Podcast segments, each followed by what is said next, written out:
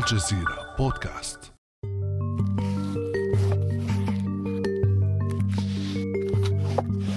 المكتبات أغلقت والصحف توقفت عن التوزيع وصارت المنازل فصولا للدراسة لكن عن بعد.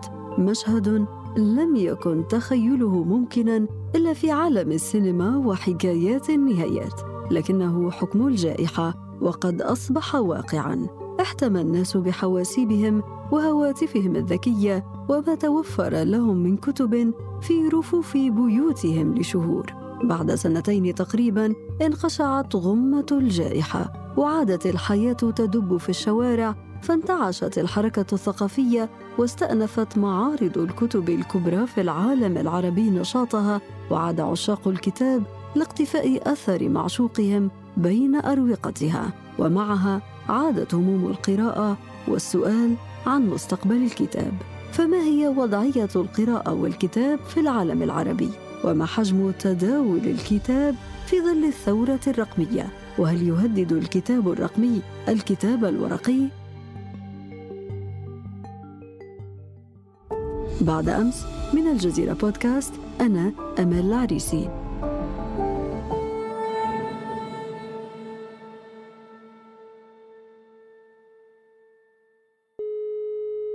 في هذه الحلقة ينضم إلينا الكاتب والباحث العراقي أحمد الملاح رئيس قسم الكتاب بنون بوست. أهلا وسهلا بك أستاذ أحمد. أهلا وسهلا بكم وبالجزيرة بودكاست. كثيرا ما يشتكي المربون والمثقفون من تراجع القراءة والإقبال على الكتاب في عالمنا العربي. فهل فعلا العرب لا يقرؤون؟ لنستمع أستاذ أحمد إلى هذا المقطع الصوتي لناشر عربي ثم نبدأ النقاش. ما توقفناش عن الإنتاج خلال السنتين الماضيتين. بالعكس أن المؤشرات اللي هي كانت جد إيجابية إلا أن المشكل الوحيد هو أن السوق ديال التوزيع كان ضعيفا بحكم أن القارئ لا يوجد بالصدفة ولكن القارئ هو صناعه يجب الاشتغال عليه على مدى سنوات. كان هذا الناشر المغربي طارق سليكي. بعد أكثر من عامين من التوقف بسبب جائحة كورونا عادت المعارض الدولية للكتاب في عدد من الدول العربية هذا العام أستاذ أحمد انطلاقا من متابعتك كيف تقيم الإقبال على هذه المعارض إذا ما قارناه مع الدورات السابقة؟ بداية من الواضح أن معارض الكتب الرئيسية كمعرض القاهرة للكتاب والرياض والشارقة وبغداد في عالمنا العربي تشهد حالة تعافي جيدة خاصة أنه أعداد الزوار هذا العام والعام الماضي بأرقام جيدة. إذا ما قارناها أنه نحن نتكلم عن خروج من جائحة كورونا فنتكلم عن 2 مليون زائر خلال هذا العام لمعرض القاهرة الدولي. وأيضا معرض الرياض وصل ل 900 ألف زائر في العام الماضي من قبل مثل ما صرح وزير الثقافة السعودي م. هذه الأرقام إذا ما قرناها بسنوات 2019-2018 قد تكون في بعض الأحيان أرقام متقاربة من تلك السنوات وهذا دليل تعافي إلى حد كبير لكن أيضا إضافة لموضوع أعداد الزوار للمعارض الرئيسية خلال السنة الحالية والسنة الماضية شاهدنا أيضا افتتاح عدد لا بأس به من معارض الكتاب الدولية الجديدة. نحن نتحدث عن معارض الكتاب عادة في الوطن العربي نذكر المعارض اللي صار لها 20 أو 30 سنة بنسخ متتالية مثل معرض بغداد أو معرض القاهرة. لكن أيضا هذا العام والعام الماضي انطلقت معارض جديدة.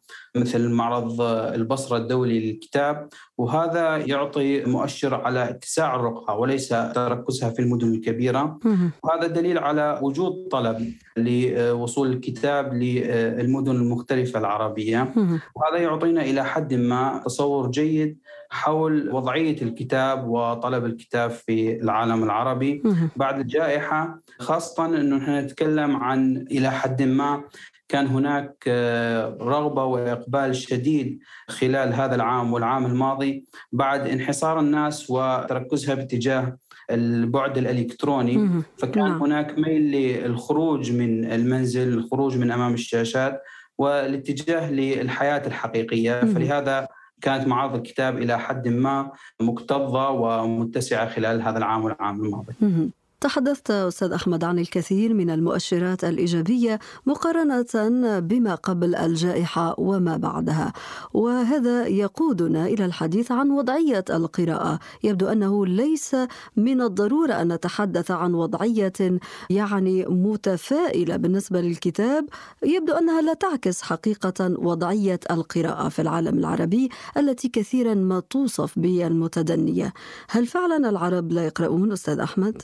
لا شك أن هناك حاجة ملحة لزيادة الاطلاع في واقعنا العربي خاصة عندما نقرنها في حالة التغييرات الجذرية اللي مرت فيها المنطقة خلال العقد الأخير.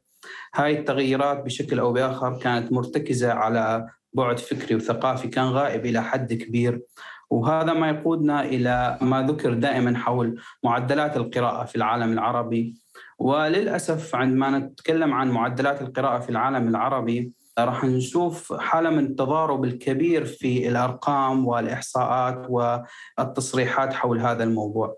فمثلا عام 2015 مجلس الأعلى للثقافة في مصر نشر دراسة مهمة جدا وقاسية أيضا تتحدث على أنه معدل قراءة الفرد العربي في العام لا يتجاوز الربع صفحة ومقارنة ب 11 كتاب للفرد الأمريكي. فنحن بنشوف هاي الأرقام حقيقة أرقام مخيفة وحالة متدنية ومخجلة للقراءة رغم أنه قد نختلف في بعض الأحيان مع شدة قسوة هذه الأرقام قد نتوقع أنه هي أرقام إلى حد ما خيالية.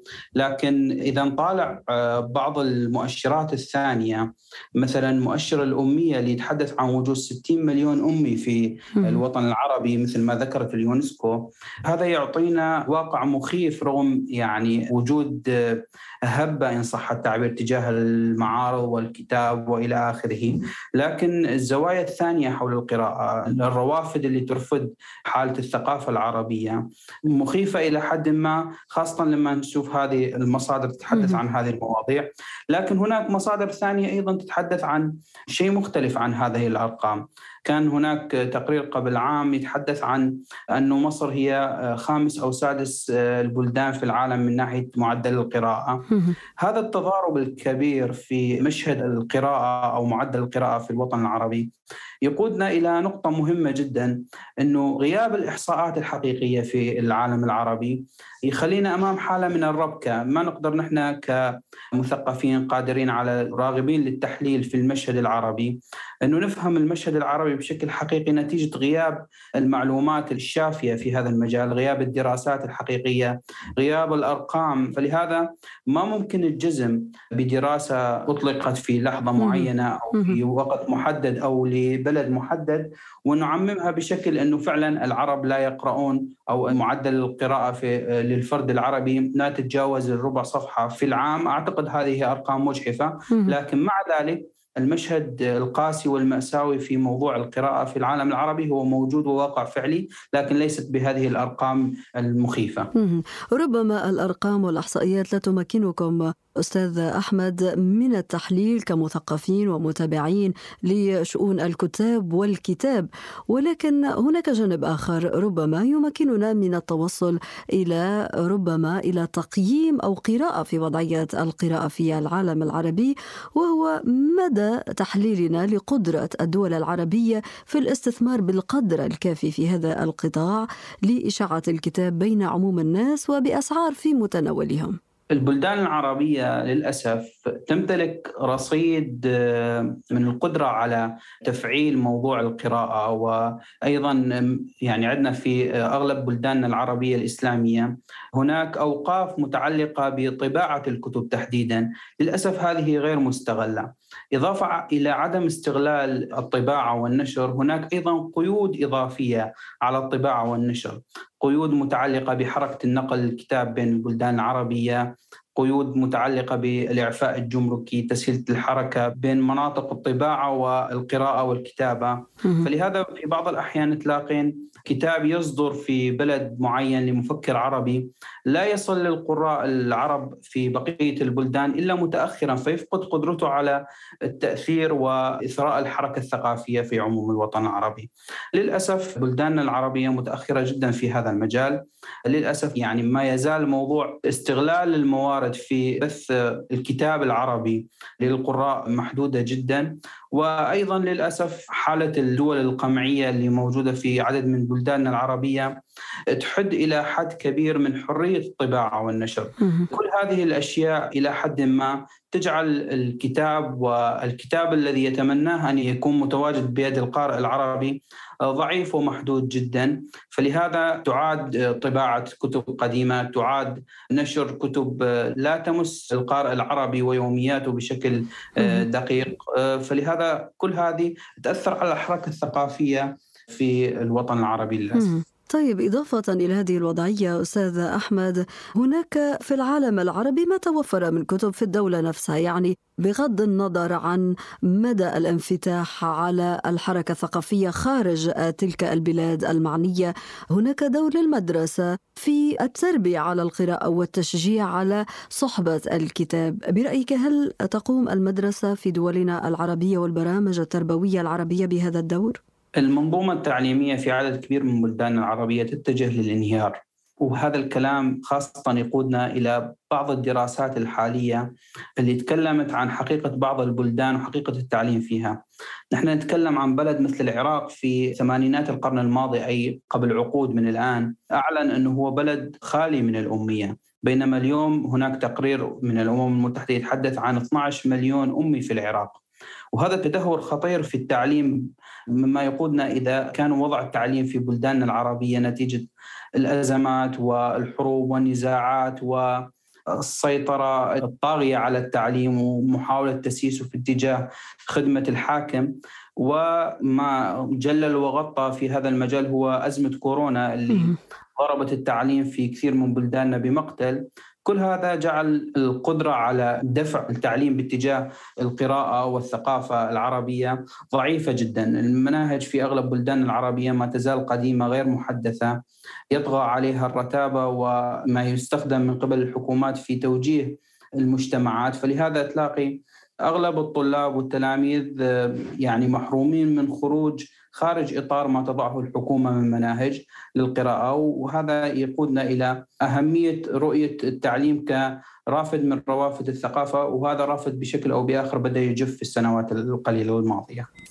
جفاف انهيار في المنظومة التربوية أدى إلى تراجع مكانه الكتاب والقراءة في العديد من الدول العربية وفق تحليلك أستاذ أحمد.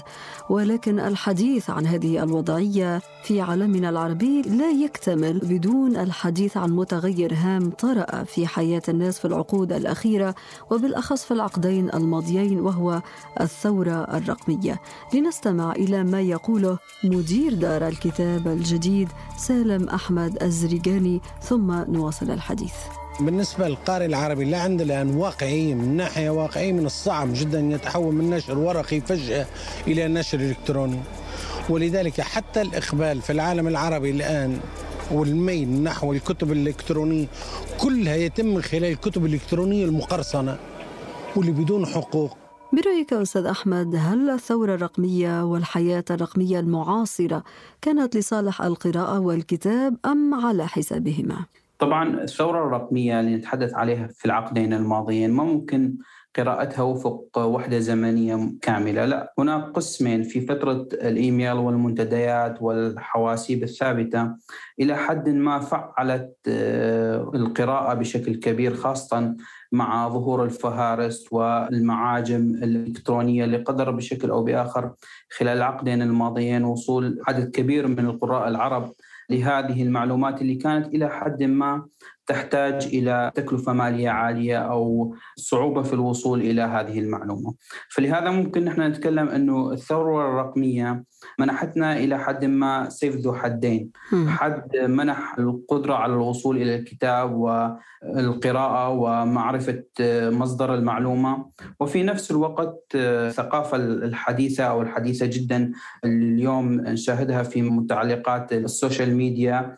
كل هذا الشيء خلى الموضوع ذو حدين. يعني هناك بعد رقمي دفع باتجاه الوصول للكتاب القدرة على التفاعل مع المعلومة القدرة للوصول إلى المعلومة. وفي نفس الوقت كان مزاحم للكتاب بالصورة والفيديو اللي إلى حد كبير كان يأخذ وقت كبير من قيمة المستهلك. ومع هذه الثورة الرقمية أستاذ أحمد ظهر ما يسمى بالكتاب الرقمي أو المحمول رقميا ومعه بدأ الحديث والجدل بخصوص تهديده للكتاب الورقي. فهل الكتاب الورقي مهدد من قبل الكتاب الرقمي برأيك؟ ما تزال الثقافة العربية تحديدا آه، وتعاملها مع الكتاب الرقمي وخاصة الكتاب الرقمي الغير مقرصن محدودة إلى حد كبير. غالبا ما متداول اليوم في عالمنا العربي من كتب رقمية هي كتب أغلبها مقرصنة. فلذلك آه، أنا أعتقد إنه آه، إمكانية آه، انتهاء الكتاب الورقي وحلول الكتاب الرقمي في عالمنا العربي لن يكون بهذه السهولة لكن أعتقد مستقبلا سيمرر الكتابين مع بعض.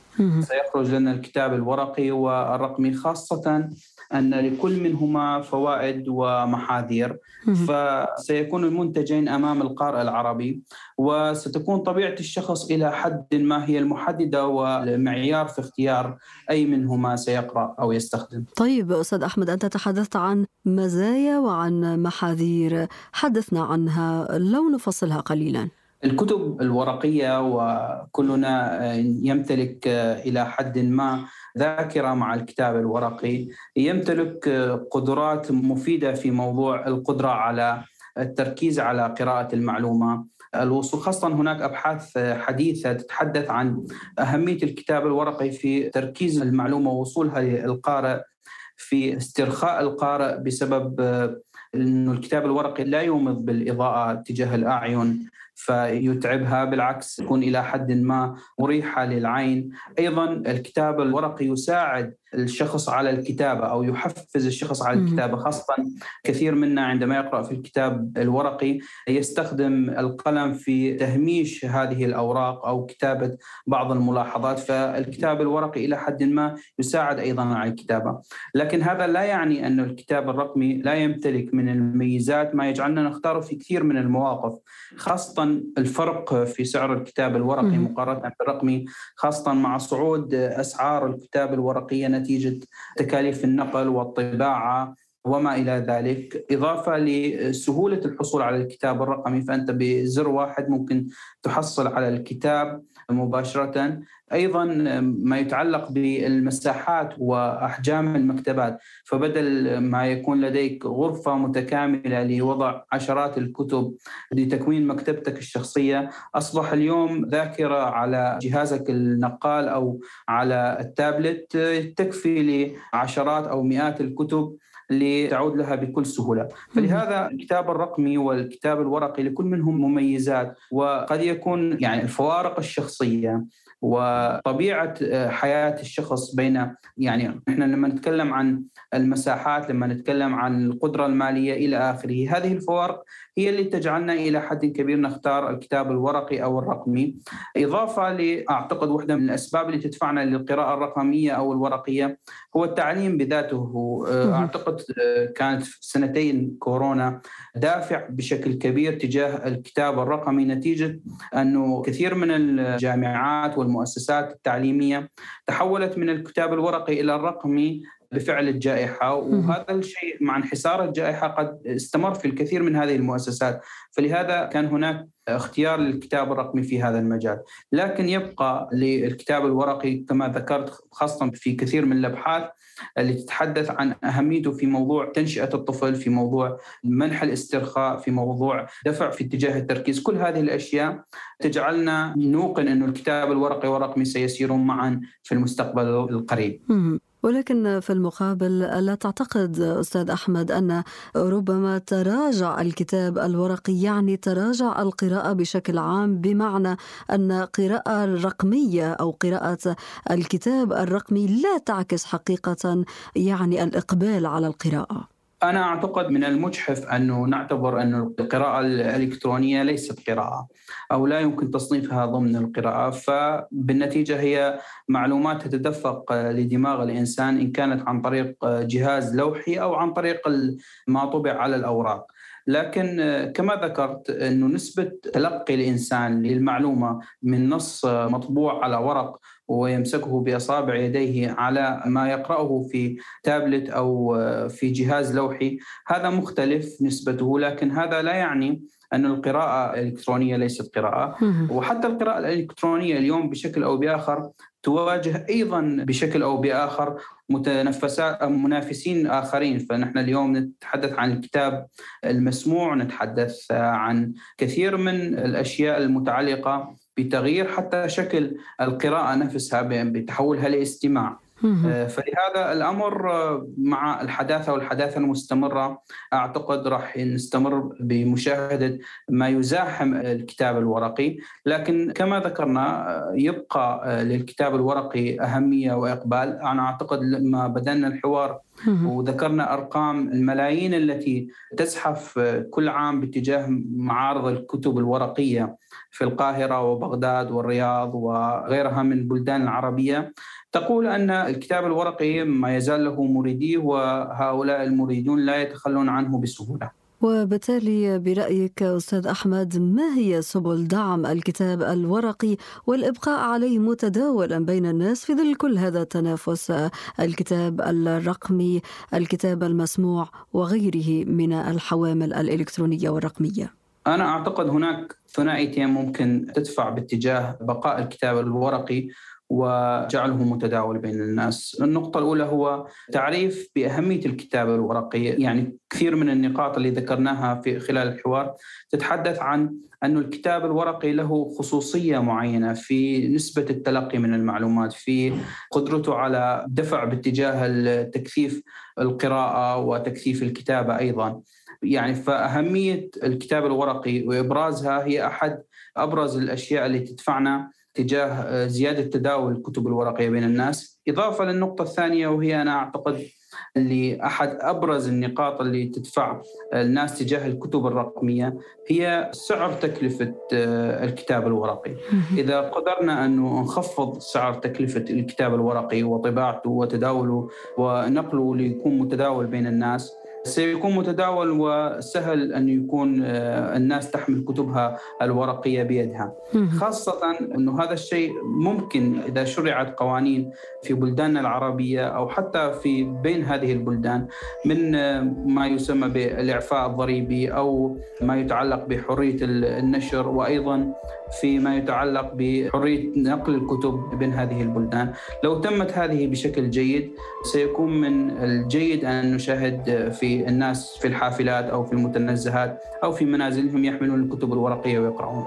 الأستاذ أحمد الملاح الكاتب والباحث العراقي ورئيس الكتاب بنون بوست شكرا جزيلا لك. أهلا وسهلا بكم. كان هذا بعد أمس.